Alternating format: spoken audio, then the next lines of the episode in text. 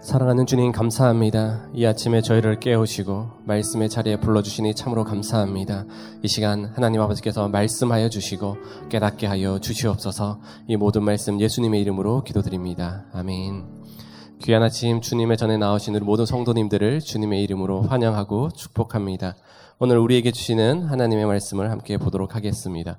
야고보서 1장 1절에서 4절 말씀입니다. 야고보서 1장 1절에서 4절 말씀 4절밖에 어, 안 되니까 한 목소리로 다 같이 읽도록 하겠습니다. 하나님과 주 예수 그리스도의 종 야고보는 흩어져 있는 열두 지파에게 문안하노라. 내 형제들아 너희가 여러 가지 시험을 당하거든 온전히 기쁘게 여기라. 이는 너희 시험의 시련이 인내를 만들어 내는 줄 너희가 알미라. 인내를 온전히 이루라. 이는 너희로 온전하고 구비하여 조금도 부족함이 없게 하려 함이라. 아멘. 우리에게 주시는 하나님의 말씀입니다. 네, 어제까지 저희가 베드로 후서의 말씀을 살펴보았고요. 오늘부터 야고보서 말씀을 함께 묵상하기를 원합니다. 먼저 야고보서 개간을 한번 살펴보고 그 다음에 본문으로 들어가도록 하겠습니다. 야고보서의 저자는 예루살렘 교회의 리더였고 예수님의 동생이었던 야고보가 기록한 책입니다. 약 AD 60년 경에 기록하였습니다. 이 당시 수신자들의 상황을 한번 살펴보면 참으로 좀 재미가 있습니다. 초대교회 당시 흩어진 유대교 크리스찬들 안에 혼돈이 있었습니다. 왜냐하면 그들이 그동안 오랫동안 믿고 오던 것이 율법을 순종하고 율법에 나와 있는 것들을 순종했을 때 구원을 얻는다고 가르치던 것이 이제 예수 그리스도의 십자가 부활의 사건 이후에 오직 믿음으로 구원을 받는다라는 어떤 믿음의 단계와 또 그 구원에 이르는 그 과정이 뭔가가 변형되어서 이 유대교 크리스찬들 안에 신학적 논쟁이 있었습니다. 그리고 사도 바울이 많은 지역을 다니면서 오직 구원은 믿음으로 얻는다라는 이 복음의 진리를 가르치면서 참으로 혼란스러웠습니다. 그래서 사도행전 15장에 보시면 AD 49년에 예루살렘에서 첫 교회의 회의가 소집되게 됩니다. 여기에서 구원을 어떻게 받느냐라는 그 구원관에 대해서 회의를 하게 되는데 여기서 결정된 것이 할례나 율법이 아니라 오직 믿음으로 구원을 받는다라는 구원의 진리를 확정하게 됩니다. 그러나 시간이 지나면서 이 또한 뭔가가 점점 와전이 되었습니다. 믿음만 있으면 구원을 받는다라는 이 구원의 진리를 오용하는 성도들이 많아지기 시작했습니다. 믿으니까 구원받았다. 그러나 더 이상의 삶의 변화는 중요하지 않다. 그냥 속죄의 구원, 거듭남의 구원은 이들 안에 강조되었고 뭔가가 그들의 삶 가운데 조금씩 변화된 것 같은데 정작 믿어서 구원받았으니까 이후의 삶은 괜찮아라는 그런 안이란 그런 구원의 모습들이 이 유대교 크리스찬들 안에 점점 만연해 있었던 것이었습니다. 흔히 말하는 값싼 은혜가 유행병처럼 퍼지고 있는 것이 이들의 상황이었던 것입니다. 모든 것이 은혜이기에 구원받았으니까 그 이후에는 아무렇게 살아도 괜찮아라고 그렇게 생각했던 것입니다. 그래서 고난이 다가오고 핍박이 다가올 때 자신의 그 삶의 반응과 태도는 상관없이 나는 믿으니까 천국 가니까 구원받아서 괜찮아라는 이러한 유행들이 안 좋은 유행들이 그들 안에 펼쳐져 있었다라는 것입니다. 그래서 믿음을 지키고 어떻게 하면 예수 그리스도를 날마다 닮아가고 일반 사회와 가정과 삶 속에서 그 믿는 자의 모습을 수고하고 애쓰는 그런 모습이 당연히 있어야 되지만 이때 수진자들은 그런 것이 없이 당연한 입술의 고백만 가득했던 상황들이었던 것입니다. 삶의 열매가 없는 1세기 당시의 성도들 안에 결국은 이 야고보 말씀을 통해서 야고보서를 통해서 구원이 무시되는 것이 아니라 구원과 함께 행위가 우리의 삶 가운데 따라와야 한다라는 그 믿음의 균형을 이루는데 초점을 맞췄던 것이 바로 이 야고보서의 내용입니다. 한 신학자는 집 짓는 것을 믿음의 여정이라고 이렇게 표현을 했습니다. 우리가 예수 그리스도를 믿고 구원받은 것이 우리 집을 짓는 기초와 기둥이라면 우리의 삶의 행위는 그것을 덮는 지붕과 같다라고 그렇게 표현을 했습니다. 여러분들 옛날 집을 생각해 보시면 기초는 있고 벽은 있는데 지붕이 없으면 거기에는 우리가 절대 살 수가 없습니다. 이처럼 우리가 구원받아서 그 구원의 기쁨과 감격을 누리지만 결국 우리의 삶 가운데 따라오는 참된 행위와 온전함이 없이는 하나님 앞에서 칭찬받는 그런 삶을 살 수가 없는 것을 알 수 있습니다. 야고보서는 많은 성경 가운데 참으로 천대받았던 그런 성경 가운데 하나입니다. 왜냐하면 바울 서신에 보면 많은 부분들이 복음과 구원의 진리와 함께 그 후반부에 그 삶에 대해서 강조하는 부분들이 나오는데 야고보서를 살펴보면요. 그 구원의 복음 예수 그리스도보다는 오히려 행위에만 너무 집중하는 것처럼 보이게 됩니다. 그래서 유명한 종교개혁자 루터는 이 야고보서를 평가하기를 지푸라기 서신이다라고 참으로 비하하고 참으로 야고보서는 참으로 기분 나빴을 것 같아요. 왜냐하면 이 루터는 잘 아시다시피 종교개혁을 하기 위해서 이신칭이 오직 믿음으로 구원을 받는다라는 것들을 강조하다 보니까 이 야고보서, 행위를 강조했던 이 야고보서를 잠깐 오해했던 것 같습니다. 그리고 더 나아가서 이 야고보서가 성경의 정경으로 들어오기까지 참으로 많은 논쟁들이 있었습니다. 왜냐하면 서도에서 말씀드렸듯이 예수 그리스도의 복음의 진리는 많이 설명되어 있지 않고 오히려 행위만을 강조하다 보니까 이것이 성경의 정경으로 들어올 수 있느냐에 대해서 참으로 많은 논쟁들이 있었던 부분들입니다. 이 야고보서의 수신자들의 상황을 알고 이 성경을 봤을 때, 아, 이 야고보가 왜 이렇게 행위를 강조했는지 알 수 있는 부분들입니다. 특별히 21세기를 사는 우리가 우리에게 구원의 기준, 우리가 구원받은 과거의 칭의는 아주 많이 강조했었지만 정작 우리 가운데 그 예수 그리스도의 구원의 은혜를 받고 우리의 삶 가운데 드러나야 할 우리의 행위의 변화는 강조되지 못한 것이 현실인 것 같습니다. 그래서 우리가 고난 앞에 믿음으로 인내하고 우리의 삶이 변화되고 그 삶의 변화 가운데 경건한 성품으로 세상 속에 나아가서 말씀의 순종으로 우리의 삶이 변화되어야 한다는 것들을 끊임없이 강조하고 있는 것들을 우리가 볼 수 있습니다. 우리 다 같이 본문으로 들어가서 1절 말씀을 함께 읽어보도록 하겠습니다. 하나님과 주 예수 그리스도의 종 야고보는 흩어져 있는 열두 지파에게 문안하노라. 아멘. 야고보서의 저자인 예수님의 동생 야고보는 자신을 하나님과 주 예수 그리스도의 종으로 소개하고 있고 이 편지를 흩어진 열두 지파에게 보낸다라고 이렇게 말을 하고 있습니다. 예수님의 동생이었지만 야고보는 철저하게 자신을 하나님의 종, 예수 그리스도의 종으로 표현하고 있습니다. 그리고 야고보서는 그 당시 초대교회 예루살렘 교회의 최고의 지도자였습니다. 예수님의 동생이었고요. 그러나 편지 서두에 자신의 어떤 출신과 위치, 난 예수님 동생이야. 나 예수님과 30년 동안 살았어. 라고 그렇게 말을 할 수도 있지만, 그러나 철저하게 자신의 정체성과 자신이 어떠한 마음을 가지고 이 편지를 쓰는지를 소개하고 있습니다. 우리는 종종 우리 자신의 어떠함에 대해서 주로 자랑하고 자신의 위치를 더욱더 좀 높게 생각하려는 경향이 있습니다. 어떻게 보면 야고보만큼 예수님과 가까이 지낸 사람은 없고요. 또한 그 당시 이 편지를 쓸 당시 초대교회 예루살렘 교회 최고의 지도자였지만 그러나 자신의 가장 기본적인 정체성은 나는 하나님의 종 예수 그리스도의 종이다라는 이 겸손한 마음을 가지고 늘 살아갔던 것을 오늘 하루에 좀 기억하기를 원합니다. 왜냐하면 우리는 우리 스스로의 나의 어떠함을 드러내기를 원하는 것이 우리 안에 있는 죄된 본성입니다. 하지만 우리가 철저하게 교회에서든 우리가 일터에서든 가정에서든 내가 예수 그리스도의 종이고 하나님께 구원받은 그 하나님의 자녀인 것이라 기억했을 때 거기에서 오히려 더 큰 능력과 은혜가 있는 것들을 우리가 볼 수 있습니다. 우리 목사님들한테 어떠한 학교 출신이 다 나는 어떠한 교회 출신이다. 이것이 중요한 것이 아니라 하나님 앞에서 겸손하게 그리스도의 종으로서 구원받은 하나님의 자녀로서의 그 정체성을 가지고 우리가 삶을 살아갈 때에 우리 가운데 더 큰 은혜와 능력이 있는 줄 믿습니다. 야고보는 하나님의 구원의 손길을 기다리는 흩어진 유대인, 크리스찬 유대인들, 구원의 참 이스라엘인 모든 그리스도인들에게 이것을 보내고 있습니다. 그 그리스도인들에게 이렇게 강력하게 도전하고 있습니다. 우리 2절 말씀을 읽어보도록 하겠습니다. 시작. 내 형제들아, 너희가 여러 가지 시험을 당하거든 온전히 기쁘게 여기라. 시험을 기쁘게 여기라라고 이것은 명령어입니다. 명령을 하고 있습니다. 이 말은 참으로 역설적으로 들리게 됩니다. 대부분의 사람들은 시험을 당하면 염려하고 근심, 걱정하게 됩니다.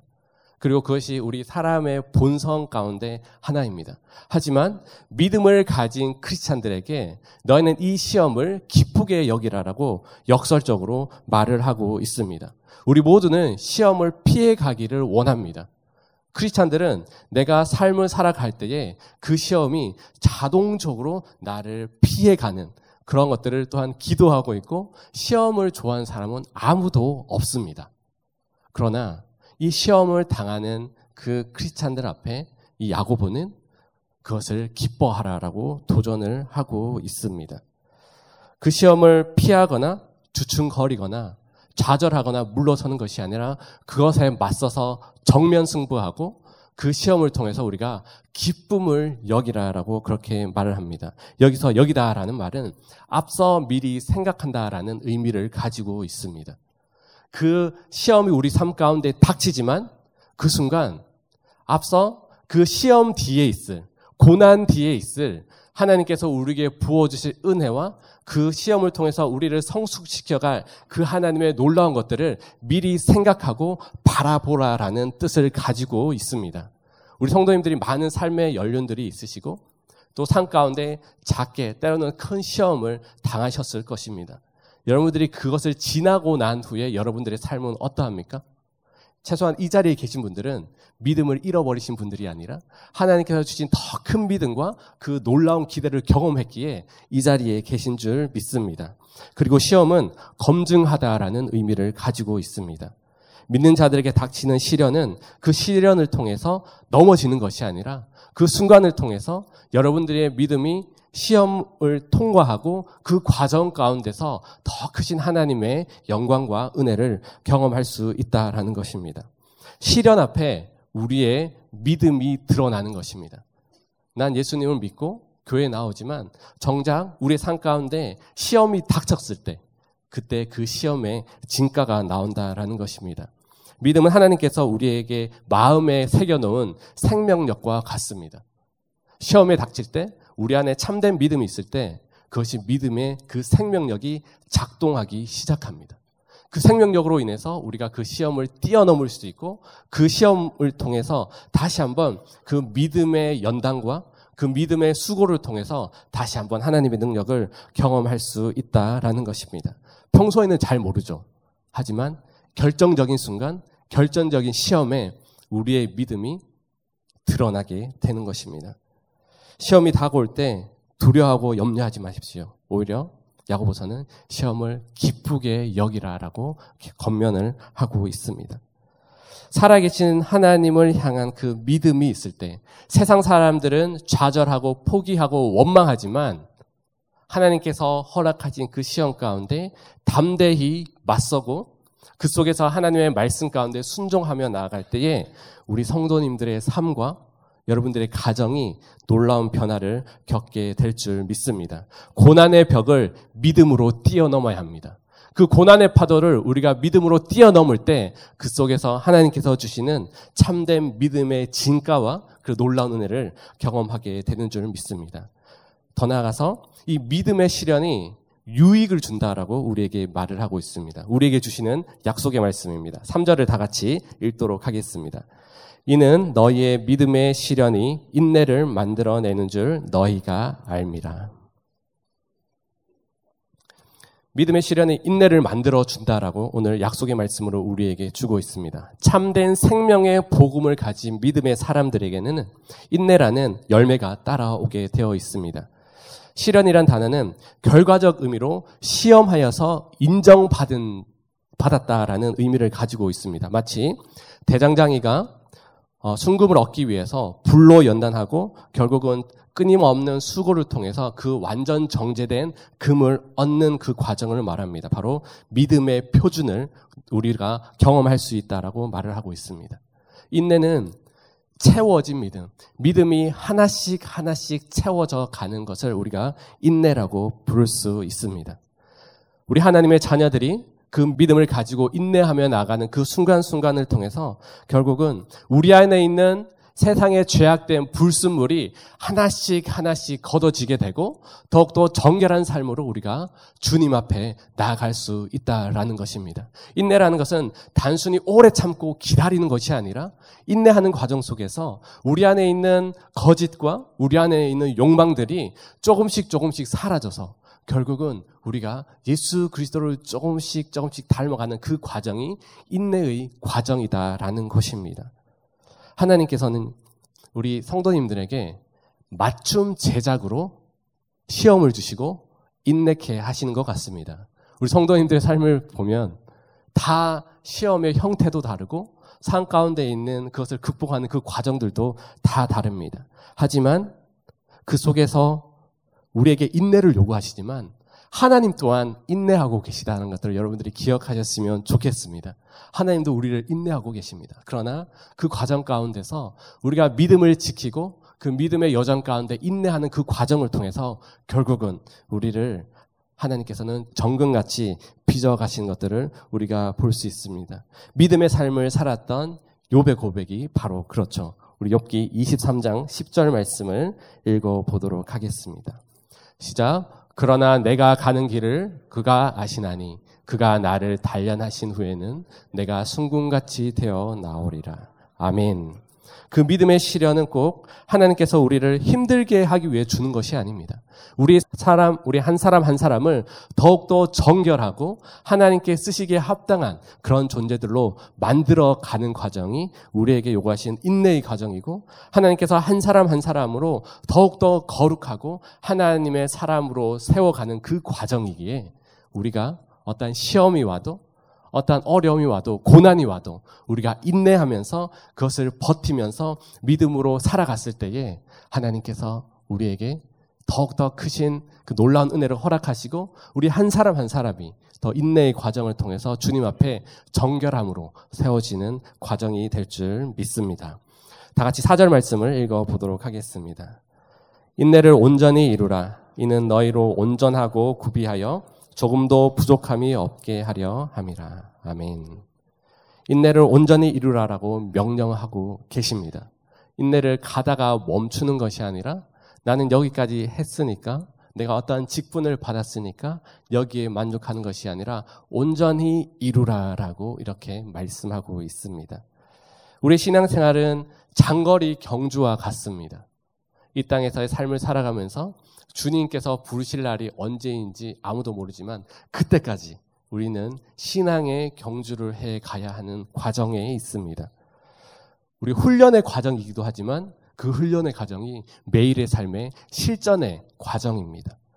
그 과정 속에서 우리가 인내하면서 그것을 온전히 이루어 가는 그런 훈련과 끊임없는 노력이 우리 가운데 필요한 것입니다. 반드시 하나님의 자녀들은 이루어 가야 할 사명이 바로 온전히 이루어 가는 우리의 삶이 더욱더 온전하여지는 그 사명을 우리에게 주셨습니다. 여기서 온전하다라는 말은 특별히 신학 성경에 마지막 때에 하나님의 완전함, 예수 그리스도의 완전함과 연결되어 쓰여진 아주 독특한 단어입니다. 이 단어의 어원을 살펴보면요. 구멍난 그물을 수리한다라는 의미를 가지고 있고 부러진 뼈 조각을 맞춰간다는 의미를 가지고 있습니다.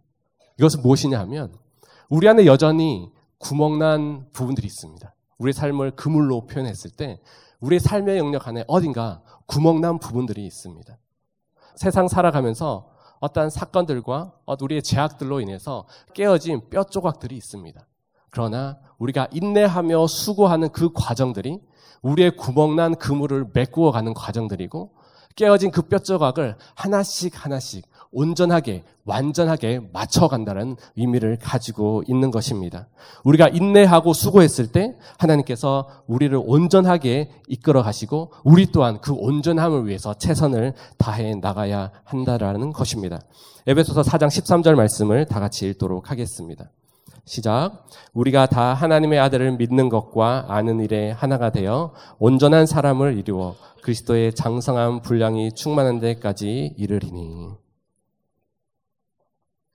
인내를 이루어 가는 것, 바로 구원받은 사람들이 반드시 해야 할 사명이고, 그리스도의 장성한 분량에까지 이루어서 그 온전함을 끊임없이 수고함으로 이루어 가야 할 우리의 사명인 것입니다.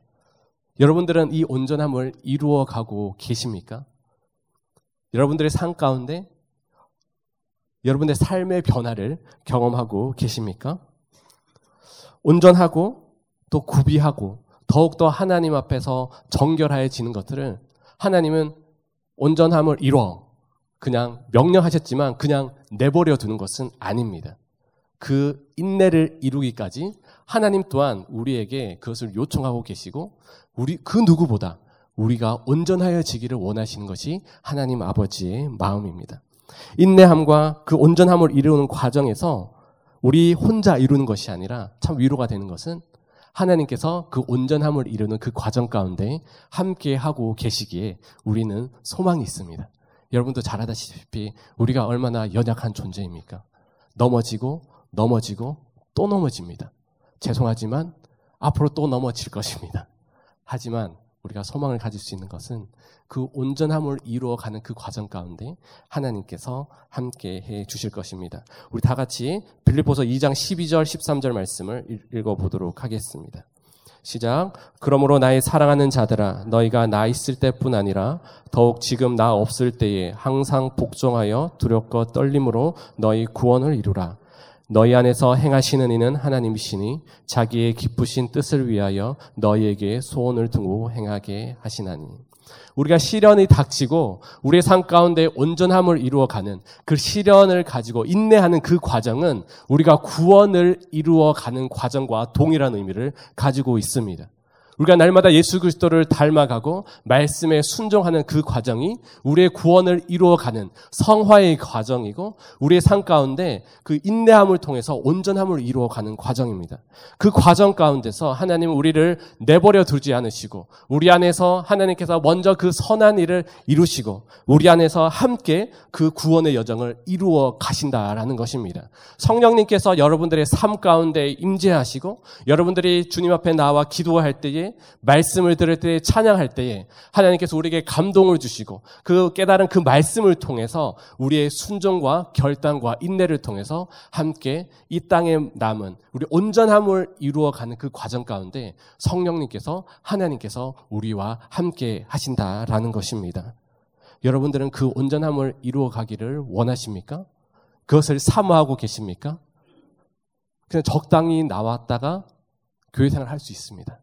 하지만 하나님께서 오늘 구원받은 하나님의 백성들은 끊임없는 시험 앞에서도 넘어지는 것이 아니라 믿음으로 그것을 극복하고 인내하면서 하나님께서 우리에게 주신 그 온전함을 이루어 가기를 원하시는데 그것은 끊임없는 우리의 삶을 요구하고 계시는 것입니다. 우리가 온전한 인내와 소망을 가지고 온전하기를 원하는 그 간절한 믿음과 순종과 또 헌신이 있을 때 우리의 삶은 달라질 것이고 또한 그 우리에게 닥쳐오는 그 시험의 과정에서 우리가 또한 그 속에서 이기고 승리하고 시험 뒤에 인내 뒤에 다가올 하나님께서 주실 놀라운 축복을 경험하는 우리 모두가 되기를 주님의 이름으로 축복합니다. 하나님의 말씀 마무리하도록 하겠습니다. 시험과 고난이 우리의 삶을 끊임없이 힘들게 하고 다가옵니다. 하지만 두려워하지 마십시오. 반대로 기뻐하십시오. 하나님은 우리의 삶을 너무나 잘 아시고 우리의 가장 맞는 그런 시험과 인내의 시간을 허락하십니다. 그것을 믿음으로 순종하고 뛰어넘었을 때 그 과정 과정들을 통해서 더 나은 믿음의 성숙과 온전함을 통해서 우리가 주님 안에서 승리하고 그 승리를 다시 한번 찬양으로 주님께 영광 돌리는 우리 모두가 되기를 주님의 이름으로 축복합니다. 그럴 때에 우리의 삶이 정결하여지고 거룩하여져서 이 험한 세상 가운데 많은 유혹 가운데서도 날마다 승리하고 상 가운데 예수 그리스도의 은혜와 그 성령의 그 놀라운 그 섭리하심을 경험하고 선포하는 저와 여러분들이 되기를 주님의 이름으로 축복합니다. 다 같이 기도하겠습니다. 살아계신 주님 감사합니다. 하나님, 우리를 주의 자녀 삼으시고 주의 놀라운 섭리 가운데 붙들어 주시니 참으로 감사합니다. 하지만 우리 삶 가운데 시험과 또 고난으로 인해 머뭇거리고 넘어졌을 때도 있습니다. 하지만 하나님, 오늘의 말씀처럼 우리가 고난이 닥칠 때에 다시 한번 우리에게 베풀어 주신 그 하나님의 은혜를 기억하며 믿음으로 수고하고 오히려 그 시험들을 기쁘게 여길 수 있도록 주님 축복하여 주시옵소서. 그 가운데 인내하는 과정 가운데 하나님의 놀라운 섭리를 경험하게 하시고 우리가 더욱더 주님 안에서 정결하여 지고 하나님의 뜻을 경험하는 우리 모두가 될 수 있도록 주님 축복하여 주시옵소서. 감사드리며 예수님의 이름으로 기도드립니다. 아멘.